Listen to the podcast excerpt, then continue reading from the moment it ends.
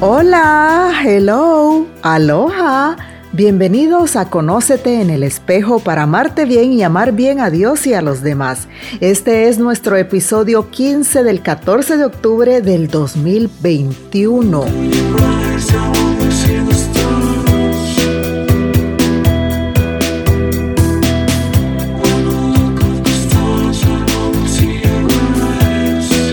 ¡Qué increíble! Ya se nos fue el año.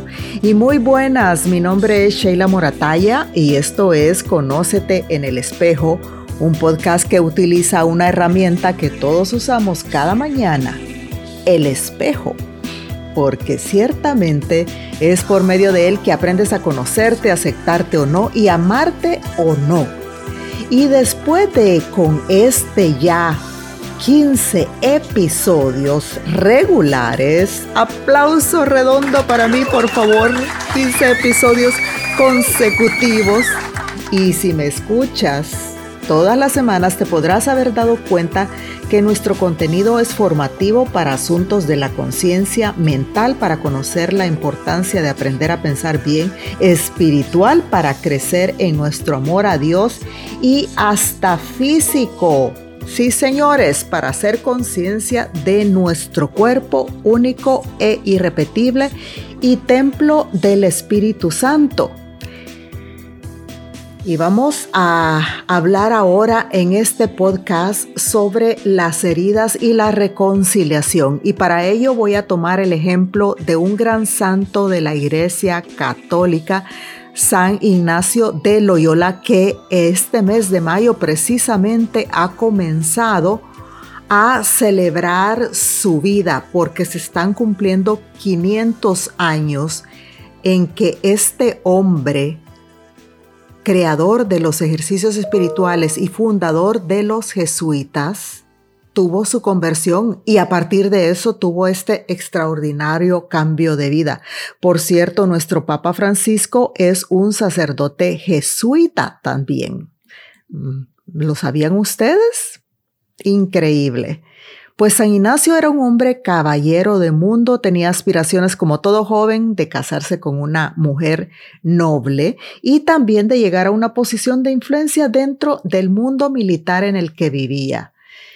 Sin embargo, Dios tenía otros planes y hubo un día en una batalla en las que él era un soldado que realmente era un gran líder, pues en una de estas batallas un misil de cañón le destrozó una pierna y esta herida le cambió la vida llevándolo a conocer a Cristo y así transformar toda su existencia. Y el ejemplo de este santo puede darnos luz sobre nuestras parálisis, esas heridas actuales de ahora que todos vivimos, ocultas o desveladas, para bajar a ellas y que el amor de Dios, solo su amor, porque esto es así, las vaya curando para levantarnos reconciliados con nuestras camillas, así como lo hizo con el paralítico de la Biblia. Pues Ignacio de Loyola vivió su herida personal, el cañonazo en la ciudad de Pamplona, España. Y gracias a ello, a esa herida, hizo experiencia. Es decir, hubo un momento en que Ignacio la sintió, no solamente esta herida, sino todas sus heridas. La sintió y conoció. Y es que las heridas nos hablan de un mal y en muchas ocasiones incluso pactamos con ellas bajo argumentos incomprensibles y justificaciones que nos enroscan aún más, que nos hacen inclusive más egoístas o sentirnos simplemente que somos víctimas. Este tipo de heridas físicas, morales, psíquicas o espirituales tienen un espectro amplísimo. Bueno, ya les he dicho que yo como psicoterapeuta veo todo tipo de heridas todos los días, pero también veo unas transformaciones maravillosas a las que estoy convencida solamente Cristo, médico, es capaz de sanar. Así es que la herida conviene tocarla, darse cuenta de ella bajo la mirada de Cristo, así como hizo San Ignacio. Y a muchos nos conviene mirar, notar, advertir, considerar esas heridas de cada uno, porque cada una de estas heridas, tus heridas y las mías, me hablan a mí de imperfecciones, sí, efectivamente, pero también de esa dimensión constitutiva de nuestra vocación, ser pecadores, pecadores pero reconciliados. Y es que la reconciliación es sinónimo del amor de Cristo, Redentor y Salvador. Él te llama a ti y a mí a crecer en nuestro proceso interior, inspirados por solo el mismo Dios. Fíjate que para esto encontré un texto muy hermoso de San Pedro Fabro y creo que te puede ayudar a profundizar en este tema. Y dice así: no hay que contentarse con no sentir turbaciones o tentaciones o sentimientos malos, vanidad o imperfecciones, como sucede a los tibios o perezosos. No te contentes, no con bajar o no perder o no retroceder. Aspira con todo tu corazón a subir y crecer en el proceso interior, no por miedo a bajar, retroceder o caer, sino por amor a la santidad. De esa manera podrás llegar al amor de Dios. Solo por el mismo Dios.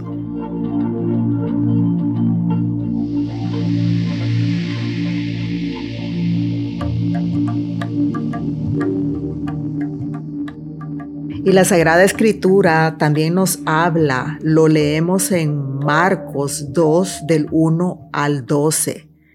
En un momento que tengas a solas, yo te invito a que vuelvas a escuchar este podcast y que hagas los ejercicios con la lectura, la palabra de Dios y respondas a 3 preguntas que te voy a dar al final de este episodio. Pues en Marcos 2, del 1 al 12, leemos: algunos días después volvió Jesús a entrar a Cafarnaún. Al saber que estaba en casa, se juntaron tantos que ni siquiera cabían frente a la puerta, y él les anunciaba el mensaje. Cuando Jesús vio la fe que tenían, dijo a un enfermo que estaba en una camilla: hijo mío, tus pecados quedan perdonados. Algunos maestros de la ley que estaban ahí sentados pensaron: ¿cómo se atreve a hablar así? Sus palabras son una ofensa contra Dios. Nadie puede perdonar pecados sino solamente Dios. Pero Jesús se dio cuenta enseguida de lo que estaban pensando y les preguntó: ¿por qué piensan así? ¿Qué es más fácil decir al paralítico, tus pecados quedan perdonados, o decirle, levántate, toma tu camilla y anda? Pues voy a demostrarles que el Hijo del Hombre tiene poder en la tierra para perdonar pecados. Entonces dijo al paralítico: a ti te digo, levántate, toma tu camilla y vete a tu casa. El enfermo se levantó en el acto y tomando su camilla salió de allí a la vista de todos. Así que todos se admiraron y alabaron a Dios diciendo: nunca habíamos visto nada semejante. Ahora te invito a responder a cada una de las 3 preguntas a continuación. Número 1, ¿qué emociones me suscita el escrito de San Pedro Fabro? Número 2, ¿qué tipo de parálisis me asolan, me aquejan? Y número 3, ¿qué palabras de Jesús, el Hijo del Hombre, dirige hacia mis heridas? ¿A qué me mueven? Señor, cuando me encierro en mí no existe nada. Ni tu cielo y tus montes, tus vientos y tus mares, ni tu sol ni la lluvia de estrellas, ni existen los demás, ni existes tú, ni existo yo. A fuerza de pensarme me destruyo, y una oscura soledad me envuelve, y no veo nada, y no oigo nada. Cúrame, Señor, cúrame por dentro, como a los ciegos, mudos y leprosos que te presentaban. Yo me presento. Cúrame el corazón, de donde sale lo que otros padecen y donde llevo mudo y reprimido el amor tuyo que les debo. Despiértame, Señor, de este coma profundo que es amarme por encima de todo. Que yo vuelva a verte, a verles, a ver tus cosas, a ver tu vida, a ver tus hijos, y que empiece a hablar como los niños, balbuceando las dos palabras más redondas de la vida: Padre nuestro.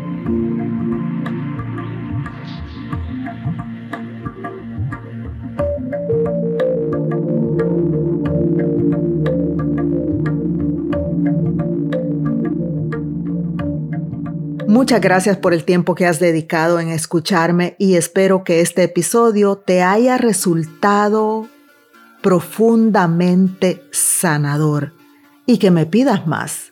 Espero tus comentarios en sheila@sheilamorataya.com o en mis redes sociales como Sheila Morataya, donde también puedes seguir mis actividades. Además, te invito a visitar mi página www.sheilamorataya.com y inscríbete en la newsletter que envío todos los meses a todos mis lectores, pacientes, etcétera, etcétera, etcétera.